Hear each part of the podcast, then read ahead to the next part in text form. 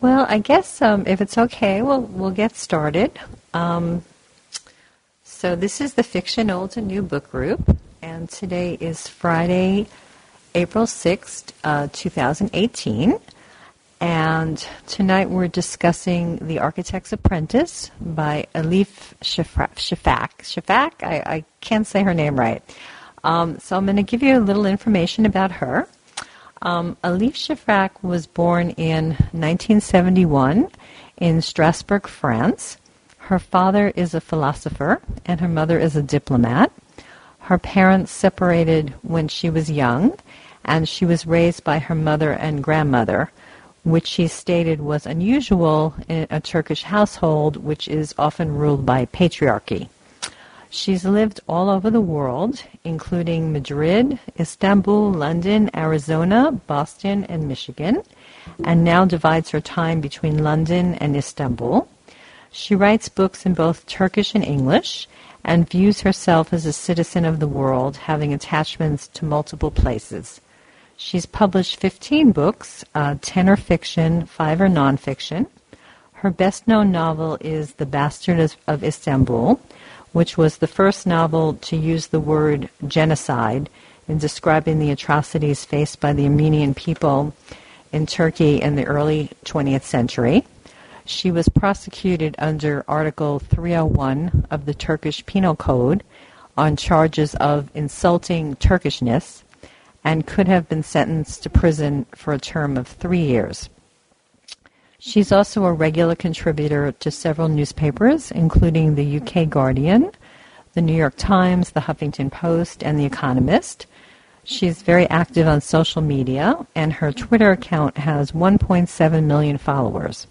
She's a founding member of the European Council on Foreign Relations and has been awarded the Chevalier des Lettres, des Arts et des Lettres in France. Uh, tonight's book, The Architect's Apprentice, was published in 2014 and was longlisted for the Walter Scott Historical Novel Prize.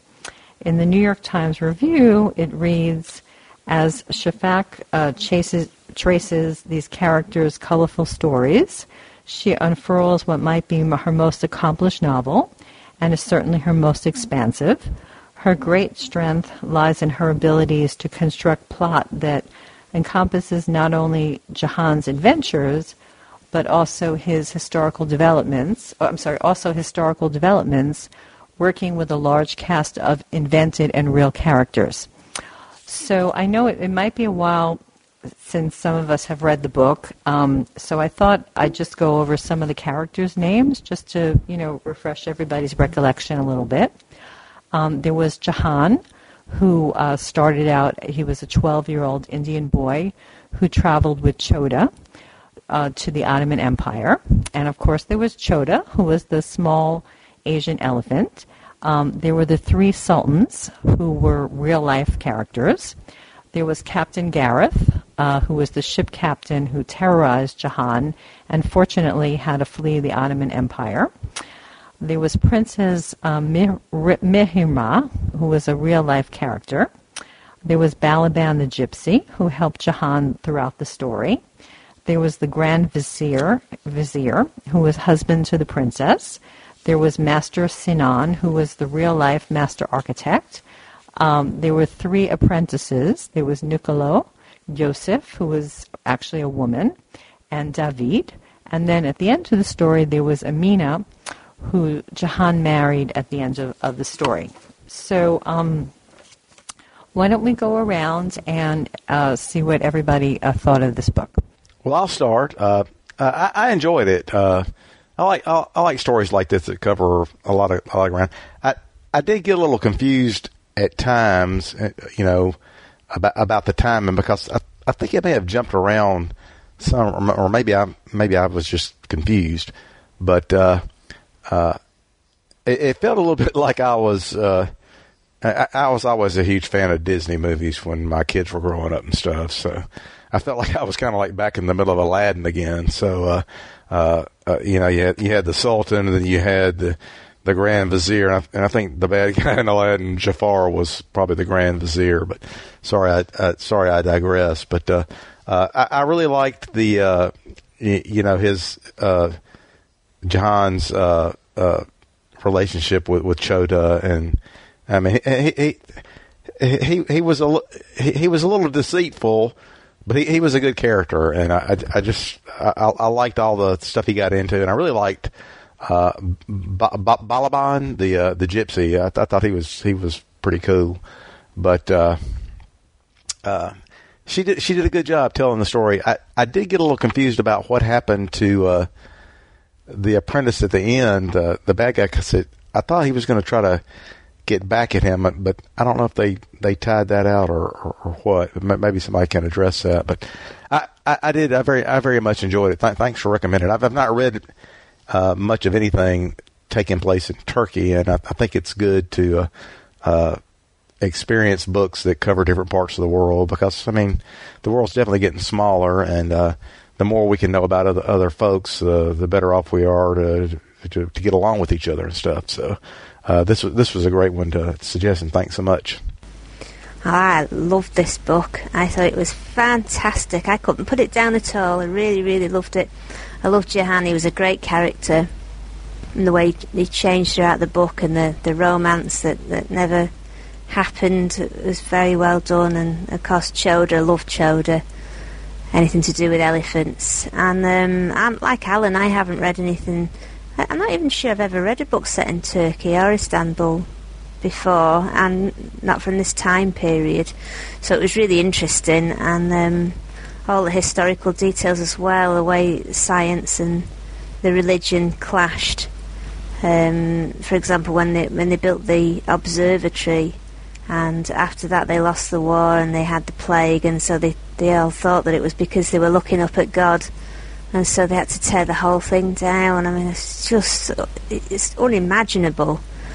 But um, I, I really liked it. You felt there were different stories as you went through. The situations changed, and it was nice to see. I like I like a book where you see a character right from when they're young up until when they're older. You know, the, the whole of their life. I thought it was absolutely a stunning book. I really did. Uh, I'm looking forward to reading some more of her books now because I'd never never read it before. So I'm so pleased it was recommended here. I'm not sure if it's a book I would have picked up on my own. Um, you know, the idea of that, that time period in, in Istanbul, I think it would probably put me off a little bit because it's so n- nothing that I know about. But I was so pleased being pushed into reading it. It's a brilliant choice. This is Sherry. Yeah, I really liked the book too, and like um, some, I think Shell just mentioned the the romance was interesting because unlike most books where they would have ended up together at the end, it didn't work out. And he was still okay. And I liked that aspect of the book, and I liked the elephant too, of course. And I thought Istanbul itself was almost a character in this book. It was interesting to see the diversity of religions and ethnicities and everything else that were in the city. Um, and uh, like Alan said, I liked the gypsy too. It was interesting to learn how they were treated and um, how helpful they could be. Yeah, I mean, I, I'm trying to even remember how I heard about her as an author, and I cannot, I really can't even remember. But somehow, I, I looked on Bard, and there were only two books. There was The Bastard of Istanbul, and we read for this group a couple of years ago. We read Orhan's Inheritance, which I think is a similar story to The Bastard of Istanbul. So I thought, uh, all right, you know. I'll try this other book um, and and see what I think. And I, and I really liked it also. Um, I didn't really know much about the Ottoman Empire. I still really don't know much about the Ottoman Empire. And I was trying to think, you know, did it feel like sort of a dangerous, unstable place to live? Um, it was interesting about the diversities of, of all the religions that live there. They they mentioned that at the beginning. And I did find that interesting. But, you know, it, it was a, a place where the Sultan was in charge and there was a certain hierarchy. Um, if you remember when he first met the princess, Jahan, she was kind of lurking around the menagerie and she only came out because she thought she had been stung by a wasp and she wasn't really supposed to mix with him. So I, I don't know. I mean, there were military threats, there was religious conflict, there were natural disasters. There was like kind of a lot going on in the Ottoman Empire. So I was trying to think, you know, did I think of it as a dangerous place to live? Um, it was certainly an interesting place to live. Um, I, I wasn't sure, Alan. I, I, I, I don't know if I understood exactly what you what you said about the Grand Vizier that you saw him as a bad character because I thought that was interesting because one of the questions that I had about him was when Jahan was taken to the dungeon. Um, you know, I was trying. The, the I, they said that the reason he was taken to the dungeon was because that his plan to renovate the aqueducts would be too costly. But I thought maybe he was kind of jealous over the relationship between Jahan and the princess. So yeah, he, he definitely was. He was a bad character, and the other bad character um, was certainly um, Captain Gareth, and that was the part of the story that I kind of reminded me a little bit of Charles Dickens because you know you start out with a young boy and he's preyed upon by this, you know, evil man who wants him to, uh, you know, to do dangerous things and, and to bring him things, and he, you know, terrorizes him a little bit. And I was really happy when Captain Gareth had to leave Istanbul and couldn't come back.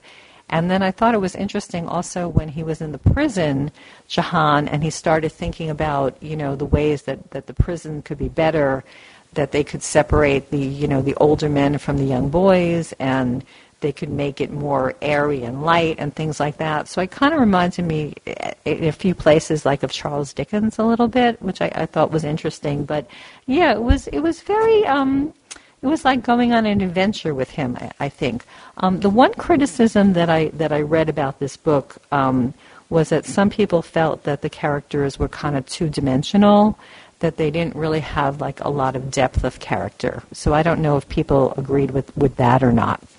Well, I, I do have one one question I'd like to to bring up, and it, it, it's not really about the book itself, but it's about just like wor- wor- world relations and stuff. Since I mean, the the West has always called that city Constantinople, I think, and probably until uh, the, the, early 20th century, maybe, maybe the maybe in the 19th. century. I'm not sure when we started calling it something different. Obviously, Constantinople after Constantine. Uh, I mean, uh, that, that's a Western figure, but but I, I expect she calls calls it. I expect the people that are from there, as uh, uh, uh, you know, Leaf is pro- probably have always referred to it as something something different and stuff, but you know, th- this question came up on one of our trivia things that our restaurants hand out the other day. It was, you know, wh- what what city uh, is is Constantinople now, you know, n- now known as? So, uh, it, you know, it just got me thinking about it because I mean, obviously, you know, the the West was calling that city Constantinople, know, in the mid 16th century when this thing takes place.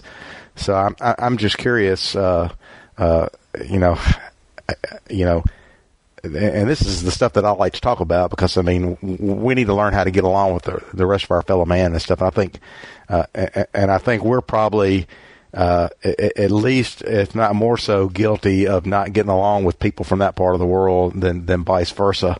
But uh, uh, I, I just thought the, the, you know the the name of the city. I mean, it's obviously referred to as Istanbul through the entire book, and I was wondering if anybody else noticed that.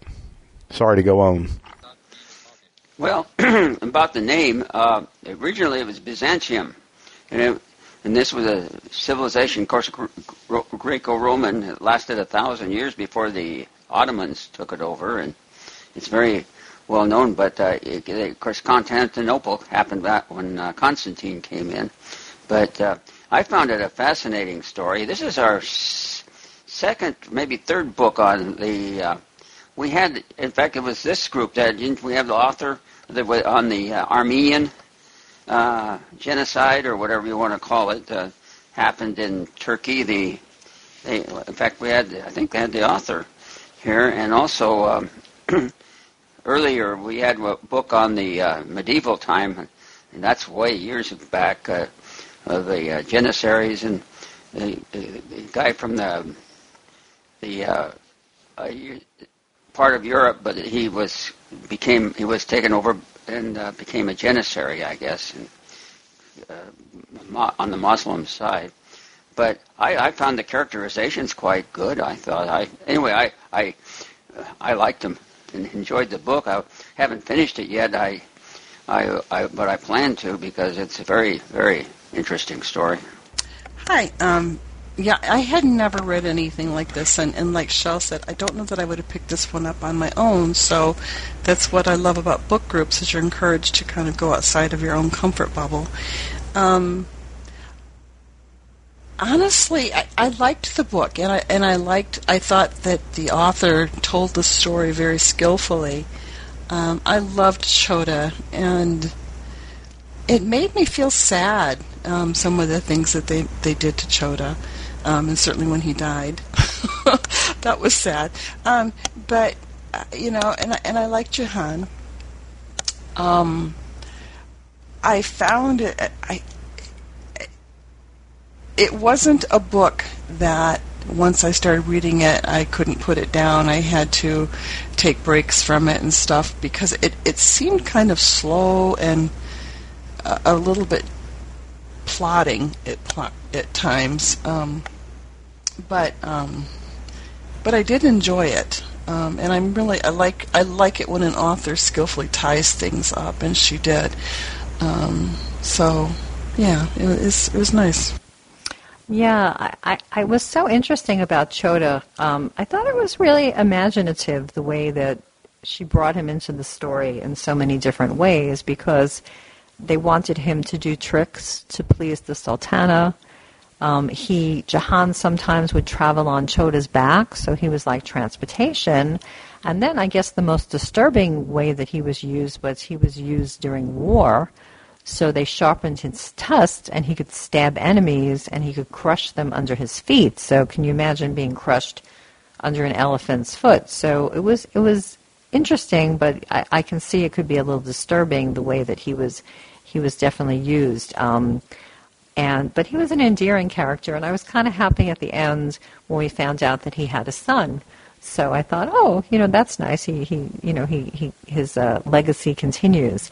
Um, what did you all think of the relationship between Jahan and um, the chief architect Sinan? Did you see them as sort of a father-son relationship, or um, an employer-employee relationship, or how how would you describe their relationship? Well, first I wanted to say with Alan, I didn't, I don't know the answer about Constantinople and Istanbul either. That is interesting. I didn't even know, I know nothing about this period of history. I didn't even know that some of these characters were real until I got to the end of the book and it, it mentioned that. I, I never didn't know the name of the architect of the Taj Mahal or anything like that. So that was kind of a surprise at the end. Um, I saw them as a father-son kind of relationship. Certainly Jahan idolized him. And um, Sinan seemed to treat all the apprentices very well, even uh, David, um, and he seemed to know that that one was was a girl. And then once she was exposed, he actually took her into his household as a concubine, which at that time was not looked down on like it might be now. Yeah, I, I definitely thought that uh, Jahan and his master was a very, very father and son uh, relationship, and I, I liked him a lot. And it was a shame towards the end when um, all the all the bit about the will where it had been changed, and um, Jahan really should have been entitled to everything, but uh, that other I forget I forget the name of the other fella, um, the horrible one where he claimed um, claimed everything, and um, yes, I did that. I did find the bits with Chota going to war very disturbing, I and it must have been terrifying seeing an animal like that coming towards you and Oh, but the, everything was expected of him. You know, he was poor Chota supposed to fit in with all these different roles, and and it was amazing the amount of animals the Sultan had there. All those different animals and people looking after them, and uh, you know, it's just incredible to think that they were all there just for that one person.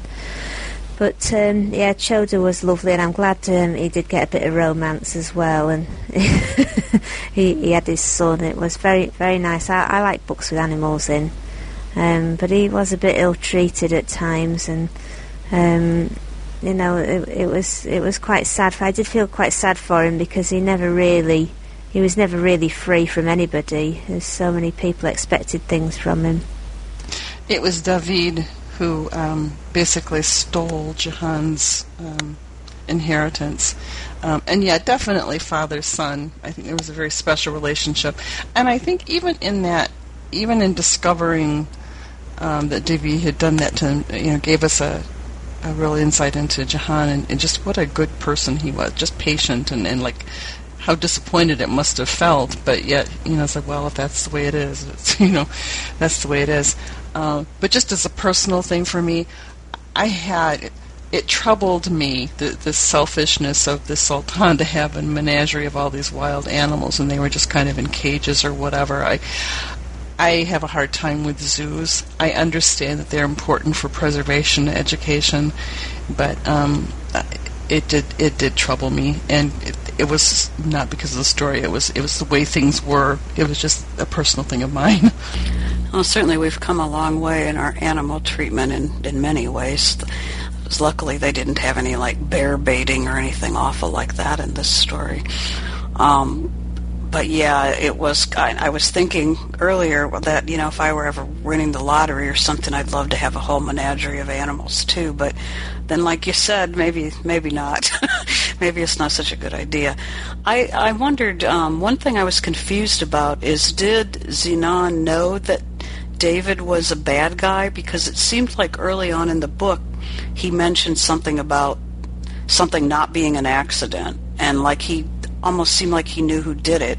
And yet, if he knew that, you'd think he would have maybe gone a little more out of his way to make sure his will could not have been messed with after his death. Yeah, I mean, I, I, I, he seemed like one of those persons that that that knew a lot about what was going on, but also was one of those people that were totally passive about ever doing anything about it. So, uh, but yeah, I, I, I liked Sinan. I really, I really thought of. Uh, I mean, he, he was obviously a very, very hard working and a very uh, uh, grounded person. He just was one of the best characters in, in the book, I think, in terms of goodness. But, uh, uh, but uh, yeah, he he. I saw his relationship with uh, Jahan as his father son as just like everybody else did. Now I do have a question. I'm a little confused about where Jahan actually hailed from because he was pretending to be Indian and stuff, but was wasn't he really Ottoman and that uh, that he was really from that part of the the, world and was pretending to be Indian because they made a point at the end when he went to Indian to India that it was kind of the flip flop. Uh, you know, he was he had pretended to be uh, Indian when he was in in uh, the Ottoman Empire and then it was kind of flip flopped at the ends. But uh, I, I never was really clear where he was from. Maybe y'all can help me with that. That's a good question, actually. Um, I know he came from a very disturbing background. Um, his mother married his uncle, and then his uncle killed his mother, and then he had all these sisters, and then he escaped on a boat. So he came to Constantinople, Istanbul by boat. And my geography is not as good as it should be. So I, I don't actually know. Maybe somebody else would, would actually know that answer. It's a good question. I, I just wish I, I don't really know that thing. Um, and the other thing I was just going to say that um, I found the princess Mihrimah, I cannot never say her name, let's just call her the princess. I found her like sort of a complicated character, but I don't think I really understood her well because I thought that she was somehow involved in um, granting David the the title of master architect after Master Sinan died. But I don't know if that actually, if he was actually the person that Master Sinan actually picked. And I thought what she was trying to say was you know, to give some commentary, I guess, about the role of women at this time, um, and the fact that the princess really didn't have a lot of power, and she felt sort of thwarted in her in her ambitions and, and things like that. So she went to the dark side, and she just kind of messed things around, and and she was complicated because she had, I thought, a real affection for Jahan, and Jahan, I thought, really had a love for her. Um, but you know, they couldn't really ever have a, a real romance because they were from different stations and things like that. Um, so I, I found that relation. I found her. I don't know about the relationship, but I found her. I guess the one character in the story that I, I didn't really feel like I knew, I, I guess, enough about. Yeah, that kind of reminded me of the Aladdin movie too. So sorry to keep going back to that, but you know the uh, uh, the the princess in the Aladdin movie is you know obviously the princess and and uh and, and he's like a gutter snipe and stuff. So and I think somebody actually called Jahan a gutter snipe in this book. So uh, I don't know if uh, I don't know if uh, a leaf was taken from any of that and putting this together or not. But uh, I, I, you know, I, I found that entertaining too. So you know, that's uh, uh, that that that makes it interesting trying to learn about different different parts of the world. Not not that Aladdin was a great representation of that, but but still, uh, uh, I, I do enjoy seeing and reading about other civilizations and stuff, and it's uh, uh, it, it's always it's always great to learn about how other people live and stuff. And she did a good job of presenting it. I would agree. I think the princess was a quite a difficult person to understand. Um, and there, there, were parts of the book where I thought I didn't quite like her all that much, and then I thought, no, I, I do, I do sort of understand her and her um, that, that woman that followed her about, she was a bit creepy. I thought she was a strange character, and um, but I, I, like what uh, Michelle said about the Charles Dickens um, similarities. I never thought of that, but that, that's uh, that's very true, and I did enjoy. Um, the bit so he was supposed to be doing all the stealing and he could never quite get to anything and he was stealing the odd bits here and there but never anything that was really worth what it should have been. And um, you know, I, I, quite liked that where he, every time there was a, a bit of a kerfuffle anywhere and anything was dropped, he was picking it up and pocketing it. I quite like that. Did I, I must? I'm confused. I must have missed something. I didn't think the princess helped David change the will. I thought it was that woman that was her sort of lady in waiting that did that. But am I? Did I miss something? You probably didn't miss something. I, I thought the princess was kind of behind everything. She was just the, the you know, she was trying to influence things, and I don't know if that woman would have done it on her own. But yeah, there were there were parts of the story I, that definitely there could have been a, a little bit clearer. Um, definitely, the princess, I, I, I would agree, was the character that I felt maybe could have used a little bit more explanation. Um, I thought that the character uh, Yosef, um, the one of the apprentices, I thought her story was was laid out a lot better because we, you know, we found out that she came from uh, a background where her father wanted her to be um, in an arranged marriage, and she ran away, and somehow she ended up in Master Sinan's house. But she had already had architecture training. Um, and, you know, so they decided to disguise her as a man. I thought that was kind of interesting, too. It was sort of like another commentary on the way that sometimes women had to, um, you know, either suppress their, their natural abilities or they had to disguise themselves in order to, to do certain things. So, and then throughout the story, of course, there's always the harem, the presence of the harem. So I thought she was making, I guess, a lot of commentary about, um, I guess, the role of women um, in, in, in this society. Um, definitely.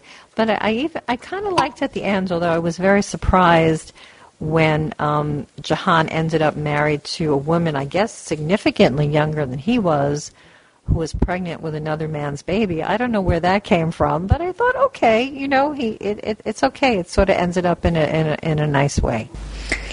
Yeah, I'd say that was the only bit I found a bit strange at the end. Um, I was kind of hoping that he would uh, get together with. Um, oh God, I'm sorry, I'm terrible for names. The one that was uh, pretending to be a man. I thought in the end that they would perhaps get together and have a marriage of friendship, but obviously that wasn't going to happen. It was a bit strange. It seemed a bit sort of the, the bit where he got married again. That it seemed a bit tagged on to me. I didn't think it was necessary. I thought it could have perhaps ended a little bit better. It was a bit, I felt a bit disjointed.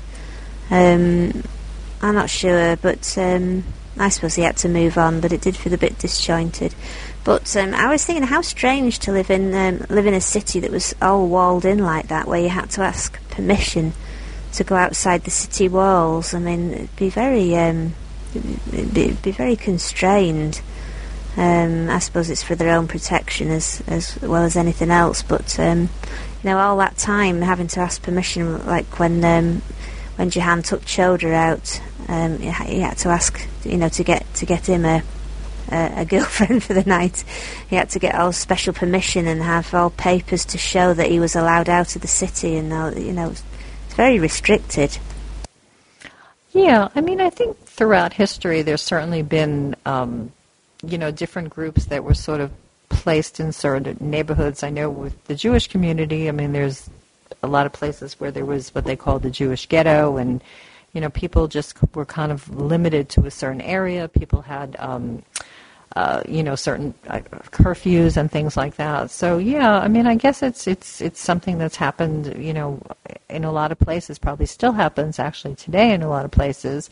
Um, I I think Alan, you mentioned earlier that you liked the character of Balaban, the gypsy, who I really liked too.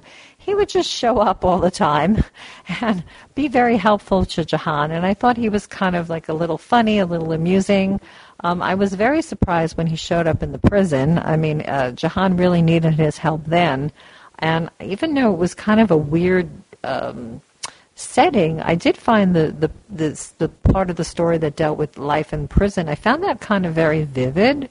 You know, it was really easy to sort of visualize these characters and these setting and, and things like that. So I actually found that sort of an interesting part of the story. Did they ever give us a reason uh, why Jahan was was put in that prison. I mean, they they indicated the Grand Vizier was behind it. Uh, was was it just a get even kind of thing? I mean, was it? I don't know. Do, do, do y'all know? Because uh, I, I got confused as to why that was, and then I also thought, you know, they brought up that point about Joseph, the the the woman, and, and it it would have been real easy to disguise her as a as a man or a boy, you know, when, when she was young. I would have thought it would have been considerably harder as as she got older and stuff. But but but I guess it's doable.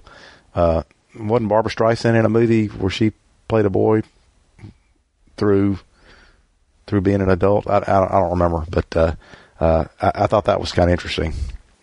Yeah, that was one of the questions that I was wondering about was the the stated reason that Jahan was put in the prison was um, that the Grand Vizier didn't like his idea to renovate the aqueducts, that he thought that they would be too costly for the state treasury.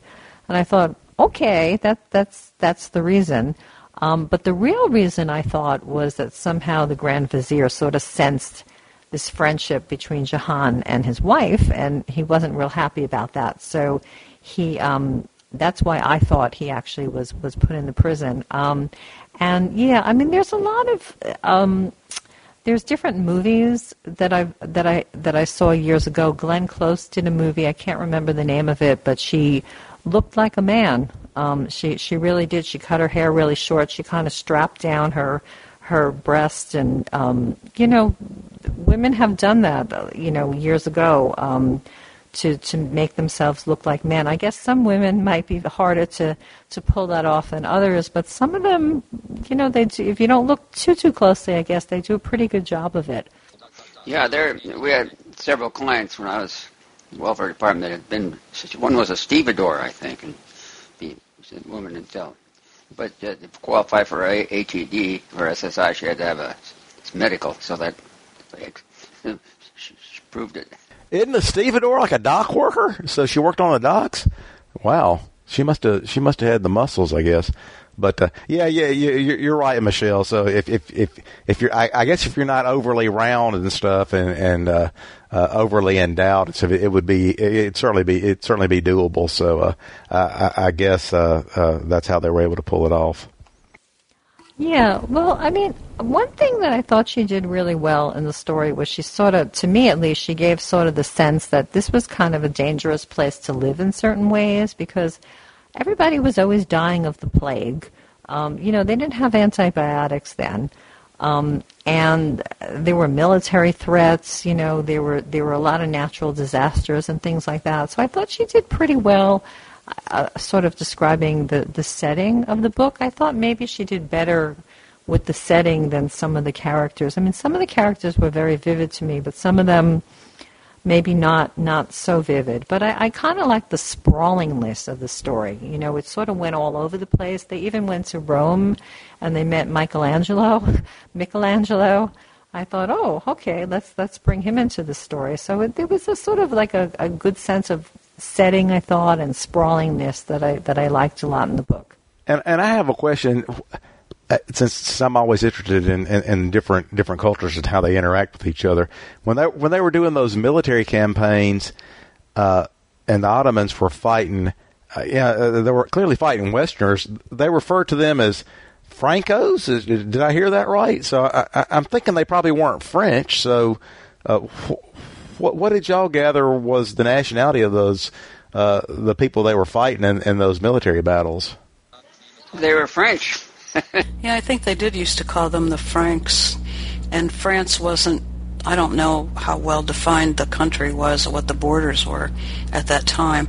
I was thinking too. I don't remember if they described how these apprentices dressed, but I picture them in sort of loose-fitting robe type things, and so it might have been easier to disguise oneself in that sense too. But there were soldiers in the Civil War that were women that managed to pass themselves off as men, and probably in every war, except you know now it's not as necessary. Now, I did really like the mix of uh, fact and fiction because I wasn't over sure which characters were um, real life characters and which were fiction. Um, but I, I, did like the way they were bringing in Michelangelo and a lot of other. Uh, I think they brought in some other thinkers and writers of the time. I can't remember now because it's getting on a bit for me. if it's past a week, I start to forget huge chunks. But I remember when I was reading it at the time, I thought um, it was very good that she brought in other thinkers and um, astronomers and um, you know all, all, the psychology of the time, people had written books and papers, and just just people who were having thoughts and changing ideas of the time. I thought it was, I thought she mixed that in very well. I think for me that makes a historical fiction novel um, more um, respectable when they bring in actual pieces of reality and then they intertwine the story. So I, I think that was skillfully done. I enjoyed that. Um, I had quite a few comments. Um, the movie that Alan was asking about with Barbra Streisand was Yentl, and I believe she dressed up because so she could go through rabbinical school. But yeah, throughout history and maybe not so much today, but I wouldn't be surprised if in some parts of the world there's still the um, needing to just dress up as a, a, woman. I mean, dress up as a man if you're a woman because of the restrictions. I was thinking the same thing Shell was in terms of I thought Jahan was going to end up with uh, Joseph also.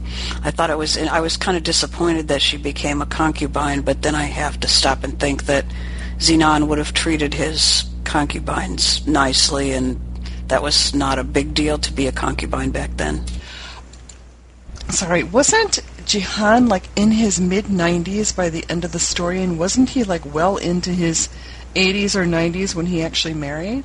Well, that was my understanding. I think he was. Uh, I think he was really getting on uh, when he married. It wasn't. Wasn't she a lot younger than him? I forget the details now. I think she was a lot younger than him. And did did he have a son, or am I am I just imagining that? I can't remember now. Did he have any children with her? Yeah, he was in his 90s and he married Amina, and I thought she was pregnant by another man, and he, he married her. And Master Sinan, if I remember correctly, lived to be 99. So I thought some of that was like a little fanciful. It was sort of like, you know, they were just kind of. I didn't know how true it would be that everybody would live to be these ages, so I just thought it was sort of like a you know, sometimes they tell stories, and you know, there's like a little bit of a fanciful, sort of a fantastic element. Not that people can't live to be in their 90s; they can, but I don't know that everybody lives lives to be in their 90s. Um, I don't know if I had a favorite character in the book. I, I guess if I had a favorite, two favorite characters, probably it would be Chota and probably Balaban. Those were probably my two two favorite characters in the book. Yeah, I, I think I did. The, I think they did. They gave us some math on how old the the woman was. Jahan married, and, and he was like in his nineties. I think. I I think I worked it out, and she she was like close to thirty. It seemed like so. there, there was quite an age difference. I dozed off during what happened to the first Sultan. I missed that somehow, and I was in the second second when I came back.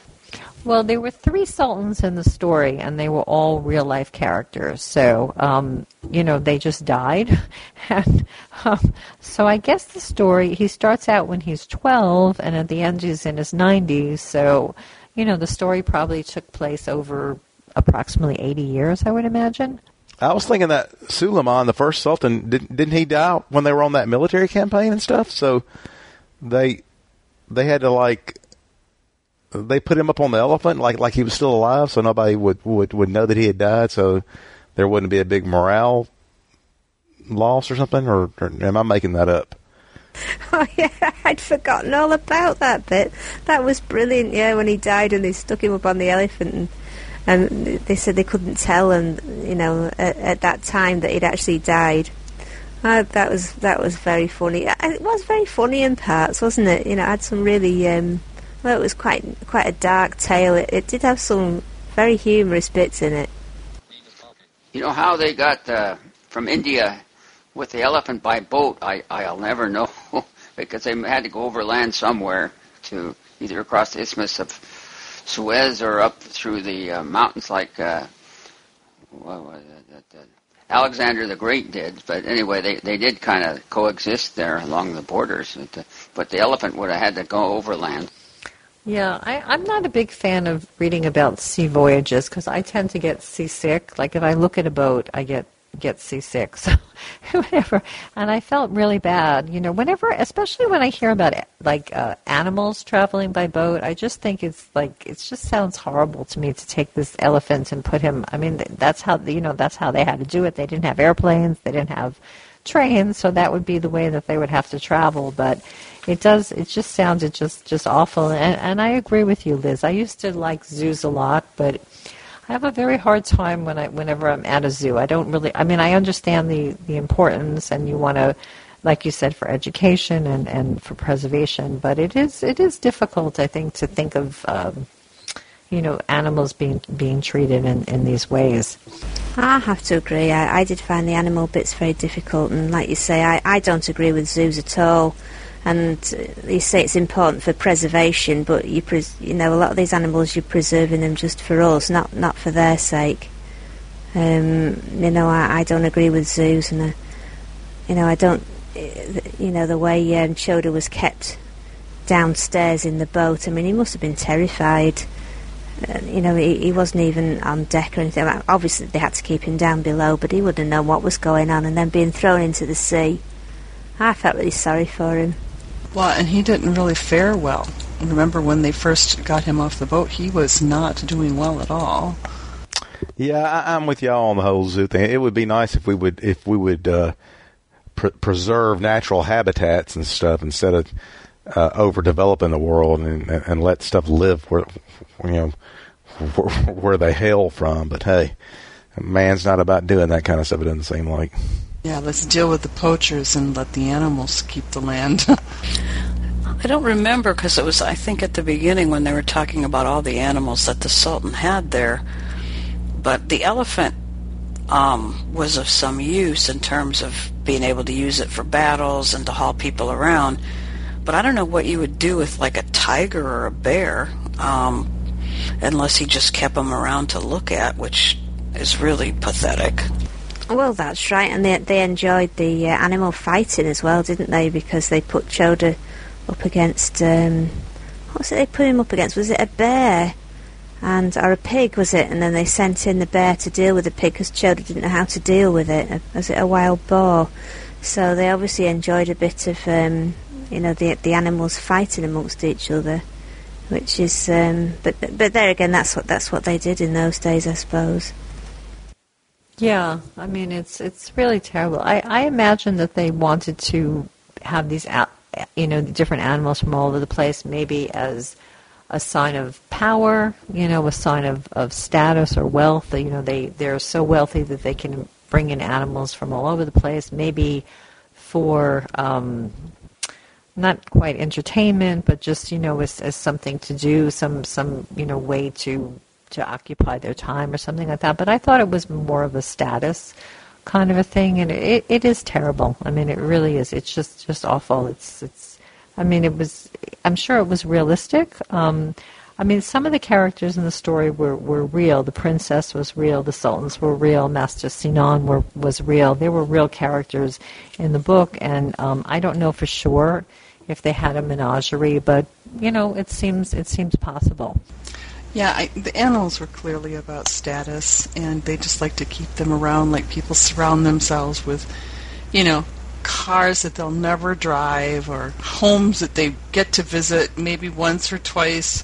But it's just all about I can afford these things, and I'm going to have them. It's a collection of things, and uh, again, I, I, I do struggle with the huge disparity in, in wealth and how even how that wealth is gotten through really oftentimes no efforts of the people themselves. But you know and then people like you know Jahan who's you know maybe one step above the animals in terms of you know his accommodations and stuff. But oh well it was you know that is the way it is and that's that's it's it's just an unpleasant thing to bring up read about sometimes Yeah, I, I, I was very much reminded of, of Michael Jackson stuff. Didn't he used to have a lot of exotic animals and stuff out at Neverland Ranch and stuff? That that reminded me of that, and and, and I guess she must have really, I guess she must have done research and stuff. I, I, I was not aware of uh, them having those exotic menageries and stuff back back during that time, or, or you know, like I said, I haven't read much about the Ottoman Empire, but uh, it, it certainly seems all believable, and I'm assuming she did her research and and and and putting all those those animals there. So, uh, like, like Liz says, uh, yeah, it becomes about a it becomes a whole status thing, and it's uh, got nothing to do with with need or functionality or anything like that. It's all about look what I've got that that that, that you're not able to have. Uh, they uh, they kept lions in the Tower of London back in medieval times, and that was, of course, that was a symbol of Brit- Britain, and I guess the Ottomans they can't have pictures of things, so they couldn't keep pictures of lions. But I think it was a status thing. I, I did quite enjoy listening to the way, um, you know, the, the, the different things for elephant care. The way they were, you know, rubbing things onto his skin. Um, I can't remember what it was they rubbed onto his skin now, but um, you know, Jahan spent a long time uh, massaging stuff into his skin, and, and when they pulled the tooth, the tooth when he had the rotten tooth, and they had to pull the tooth from him, and you know, it was quite interesting listening, you know, the, the details about the animal, the animal uh, veterinary skills, the very basic veterinary skills, and looking after the elephant. Was interesting. in the very beginning of the book, just after Chota is born, um, honestly, you know, Jahan was so heroic in trying to save Chota, but it was a little bit nauseating to me. Yeah, I'd have to agree with that. um, I thought the elephant care was interesting too. I'm glad you brought that up, Shell. It was interesting to see how they would take care of an animal like that. I mean, I don't even know how they do it now, but it was interesting to see how they did it then. It was. I remember about the, you know, trying to pull the tooth, and he was running around trying to find somebody who would take on this challenge. So it was, it was very interesting. Um, I think that there are veterinarians now that specialize in, um, I don't know what they call it, like large, large animals, as opposed to like dogs and cats and and whatever, rabbits or whatever. They they specialize in in large animals. So. Um, I would imagine there's a lot of tranquilizers that they have to use before they, you know, they go near the animals. So it's it's probably a real specialty. I could be remembering this wrong, but it seems like there's a book on Bard that's called like Zoo Veterinarian or something like that, and it's about a veterinarian at the London Zoo. I, I just remember seeing a book like that a long time ago, and it's probably on my to-read list, and I've never gotten to it. Um, did you guys find it satisfying that Jahan did not get any kind of revenge on David?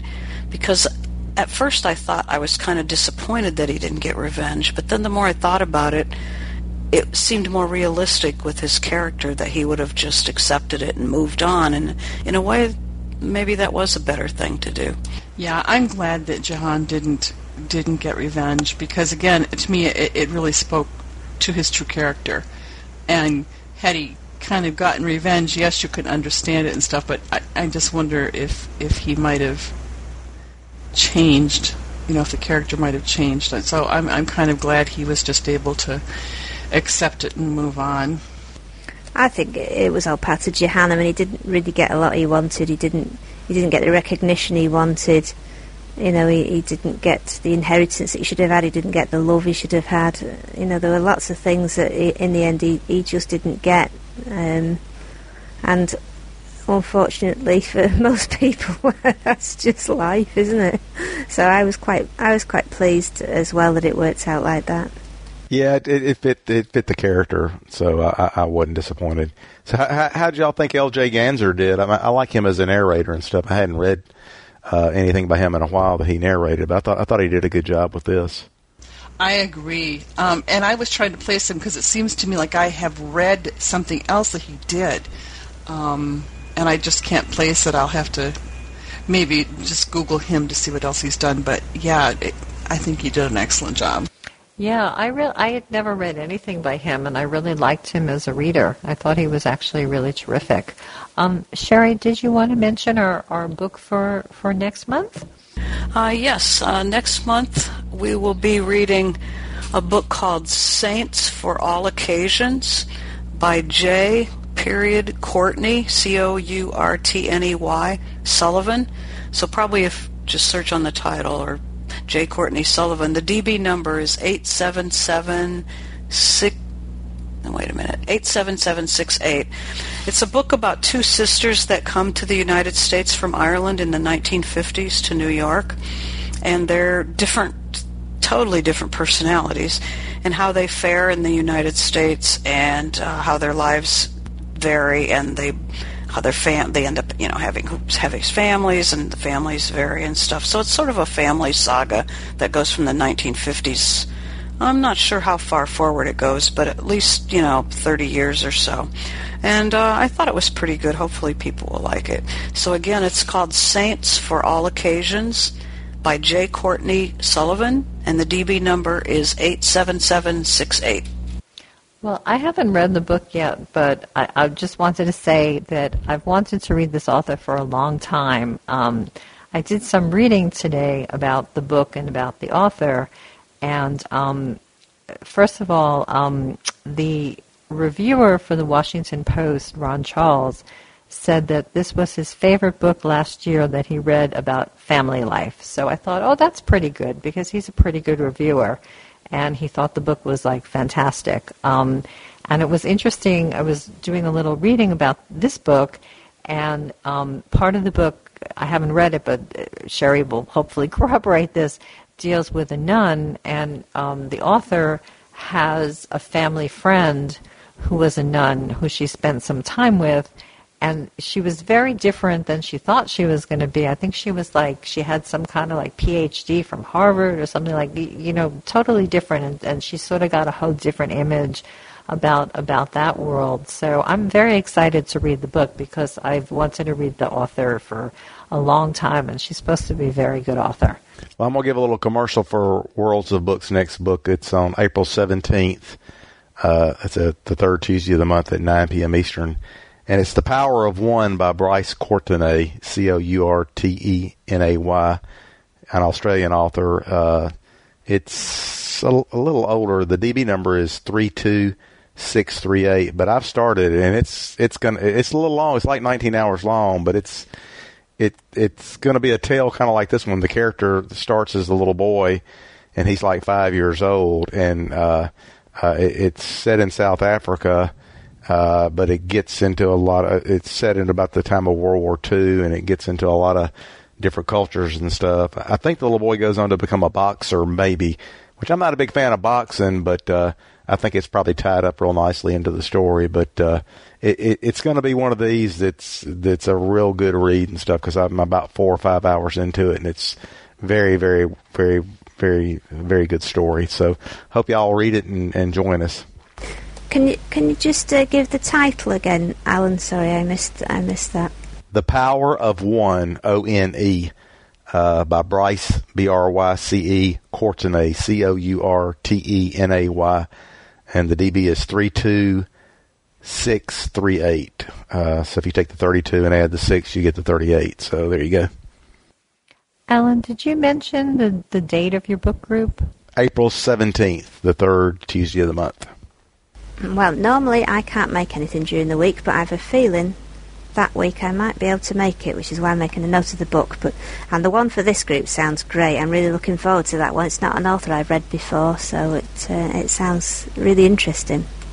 Well, I just wanted to thank everybody for coming. Um, I, I really do appreciate it. I, I apologize. I, I had the flu um, in for like a month in like February and March, and I felt really terrible to have canceled it last time because this was such a long book.